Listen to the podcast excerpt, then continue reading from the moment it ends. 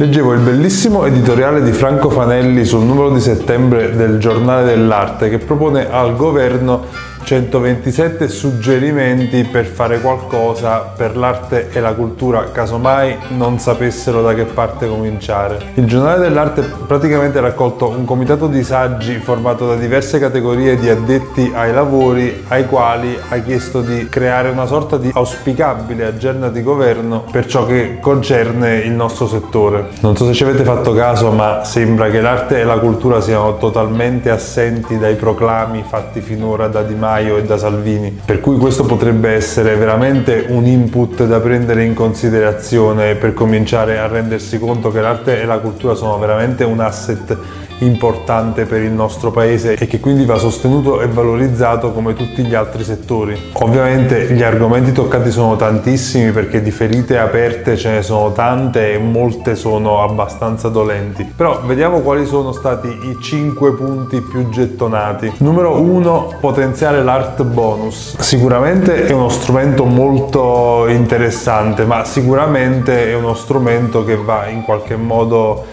potenziato, esteso perché ad oggi eh, ti permette di usufruire del 65% del credito d'imposta ma solo se finanzi restauri a istituti o luoghi della cultura pubblici. Quindi se io voglio sponsorizzare una mostra se io voglio finanziare un restauro che so di un edificio vincolato ma privato perché non posso farlo? Perché non posso usufruire di nessuna agevolazione. Punto numero due, rivedere le norme sull'esportazione. E qui l'argomento è abbastanza complesso perché da un lato c'è la nuova normativa eh, che ha portato a 70 anni dalla morte dell'artista, prima era 50, la possibilità di portare all'estero un'opera senza il rischio, fra virgolette, di essere notificata e quindi riconosciuta come bene culturale. Ovviamente questa è una norma a favore del mercato e dei dei mercanti. Dall'altro lato ci sono i soliti conservatori che vorrebbero che tutto rimanesse fermo e bloccato in Italia sbandierando lo spauracchio dell'impoverimento dell'arte contemporanea italiana, sbandierando lo spauracchio dell'impoverimento del nostro patrimonio contemporaneo, almeno comprassero. Il punto numero 3 riguarda l'IVA, la riduzione dell'IVA. Anche qui discorso annoso, l'IVA eh, in Italia non ci rende concorrenziali soprattutto rispetto rispetto alle grandi gallerie internazionali e in generale l'IVA crea grossi problemi alle aziende culturali che spesso non riescono a scaricare centinaia di migliaia di euro di IVA sugli acquisti per esempio. Quindi per esempio potrebbe essere interessante se le aziende culturali potessero comprare con l'IVA ridotta o addirittura assente, senza contare che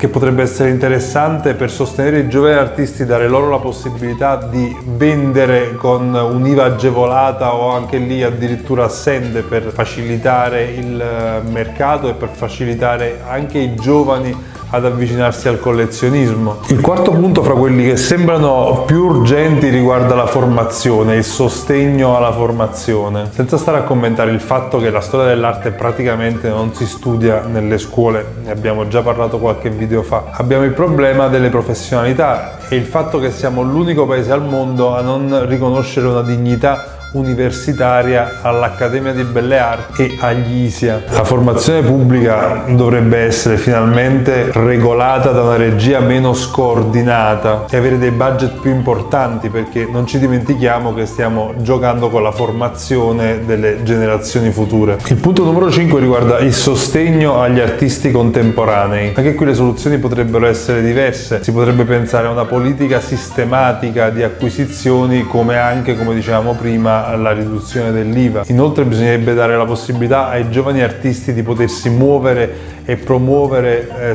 soprattutto all'estero magari attraverso i famosi istituti italiani di cultura che non sempre si capisce bene che cosa facciano. Questi ovviamente sono solamente la punta di un iceberg del montone di provvedimenti che bisognerebbe prendere per rilanciare eh, questo settore che rimane comunque sempre il fanalino di coda di ogni legislatura. Pensate che in Italia è destinato alla cultura solo lo 0,29% del bilancio statale e dobbiamo anche ringraziare Franceschini che è riuscito a portare la dotazione del MIBACT da 1,6 miliardi del 2014 agli oltre 2,4 miliardi del 2018. Insomma, vediamo se questo governo del cambiamento riuscirà a dare una svolta anche all'arte e alla cultura o se dobbiamo, come abbiamo sempre fatto, continuare ad arrangiarci da soli. La speranza è davvero che oltre alla folgorante idea di abolire le domeniche nei musei, cosa che forse magari non era proprio prioritaria, nel cassetto del ministro Bonisoli ci sia davvero qualcos'altro e soprattutto che si possa arrivare ad un programma da applicare sistematicamente e non solamente in maniera propagandistica una tantum. Pensavo, perché non aiutiamo anche noi il giornale dell'arte a raccogliere proposte da presentare al governo? Voi che cosa proporreste di fare per l'arte e la cultura? Secondo voi che cosa è urgente? Scrivetelo nei commenti qui sotto che poi raccoglieremo tutte le proposte e magari le invieremo in blocco anche noi. Chissà, magari qualcosa si muoverà.